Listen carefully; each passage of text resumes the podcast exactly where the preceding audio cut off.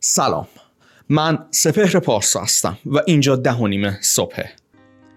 امروز می‌خوام راجع به مسئله دامپینگ صحبت کنم. خیلی جالبه. قبل از اینکه بخوام راجع به این مسئله صحبت کنم باید بگم که من برای هر پادکست یا محتوایی که تولید می‌کنم قبلش باز هم تو اینترنت یه سرچی می‌کنم راجبش. در مورد مسئله دامپینگ جالبه که بدونید تو منابع ایرانی فقط این مسئله رو به صادرات به کشورهای خارجی بستش داده بودن.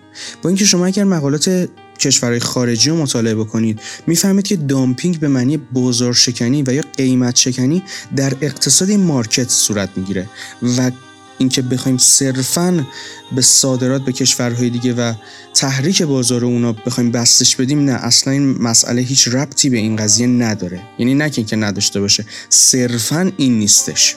خب بریم ببینیم که دامپینگ چیه و کارش چیه. قبل از اینکه بخوام راجع به مسئله اصلی صحبت کنم می‌خوام بحث صادراتیشو بگم که خب اصلا به چه دردی می‌خوره. ببین یه کشور مثلا یه کشور ابرقدرت که از لحاظ اقتصادی اوکیه می‌خواد یه کشوری رو از لحاظ اقتصادی پایین بیاره. یک کشور جهان سومیه که بتونه از منابعش استفاده کنه. اصطلاحا از استراتژی دامپینگ استفاده می‌کنه. یعنی چی؟ یعنی که میاد کالاهاشو با قیمت خیلی پایین وارد اون کشور می‌کنه. به طوری که مردم اون کشور با توجه به قیمت پایینی که اون کالا داره از اون کالا استفاده می‌کنن. و اون کشور ابرقدرت با این حرکت کارخونه های داخل اون کشور از کار میندازه. چرا؟ چون کارخونه های داخل اون کشور توان رقابت با اون قیمت و اون کیفیت رو ندارن و اینجا اصطلاحا دامپینگ برای کشور مقصد صورت می‌گیره و اون کشور از چرخه اقتصادی کم کم خارج میشه و تحت استعمار یک کشور ابرقدرت در میاد. حالا روش جلوگیری از این کار چیه؟ ببینیم گمرک کشور ایران به طور مثال اومده مثلا یه کاری کرده که شما اگر یک کشور خارجی میاد یک کالایی رو با قیمت خیلی غیر منطقی و پایین می‌خواد وارد کنه گمرک ایران میاد معیار بازار کشور قرار میده. یعنی میاد مشابه اون جنس رو توی بازار پیدا می‌کنه و قیمت رو مشابه با قیمت بازار می‌ذاره.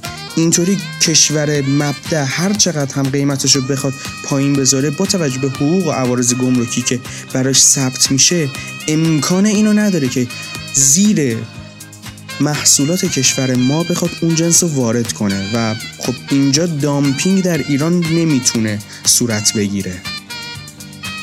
خب حالا می‌رسیم به دامپینگ در مارکت داخلی کشور. قبل از این باید بهتون بگم که یادتونه مسابقات ورزشی کشتیگج رو نگاه می‌کردیم قبلش قبل از شروع مسابقات مینوشت که لطفا از این روش ها در منزل استفاده نکنید. منم باید بگم که لطفا از این روش در کشور خودتون استفاده نکنید چون یک روش کاملا خطرناک و مضریه که باعث میشه که بعضی وقتا یک مجموعه از کار بیکار بشه.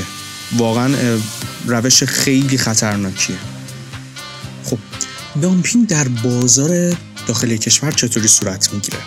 فکر کن که تو یک کسب و کاری رو شروع کردی و یک قیف درآمدی رو طراحی کردی و بعد از گذشت چند ماه با تحقیق و تفکر راجع به برندت شروع کردی به درآمدزایی و به سوددهی رسیدی. از اون حرکت جدیدی که داری انجام میدی. حالا یه نفر میاد تمام کاری که شما کردی از قیف درآمدزاییت تا تمام پلنهایی که برای فروش اون محصول چیدی و کپی می‌کنه و شروع می‌کنه با توجه به اون کاری که شما کردی عینا همون کار انجام میده و به سوددهی می‌رسه. ببین اینجا شما می‌تونی از لحاظ عرفی دامپینگ رو انجام بدی. چرا؟ چون اصطلاحا زمین خاکی رو شما آسفالتش کردی. یکی دیگه نباید بیاد عینا از اون قیف فروش شما و ماشین درآمدزایی که شما طراحی کردی استفاده کنه تا بتونه به سوددهی برسه. خب اینجا شما میای با توجه به هزینه هایی که داری میشینی محاسبه می‌کنی میگی مثلا ان تومن من هزینه دارم ان تومن رو هر محصول دارم سود می‌کنم. برای دامپینگ باید سود و کلن ببوسی بذاری کنار و بسته به اقتصاد هر کشور.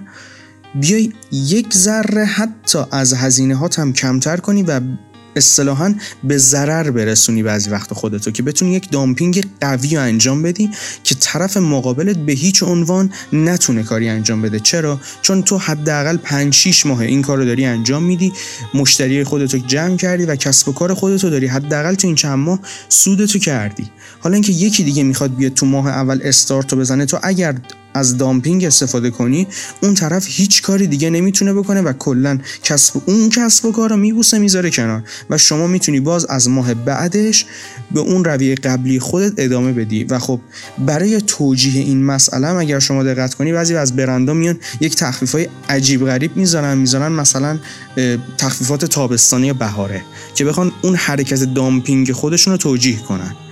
این قضیه برای این کار فقط توصیه میشه. ولی اینکه شما بخوای مثلا مغازه مثلا فروش تیشرت داری توی یک بازار مثلا میاد مغازه روبرویت هم یه تیشرت مغازه فروش تیشرت می‌زنه. اونجا اونو نمی‌تونی دامپینگ کنی. دامپینگ برای استراتژی داخل یک کشور اصولا برای ایده های نو به کار میره. یک حرکت جدید یک کسب و کار جدید. به این فکر نکن که هر کاری داری به رقیباتو دامپینگ کنی. نه چون جواب نمیده بدتر خودت هم ضرر می‌کنی و از این چرخه خارج میشی.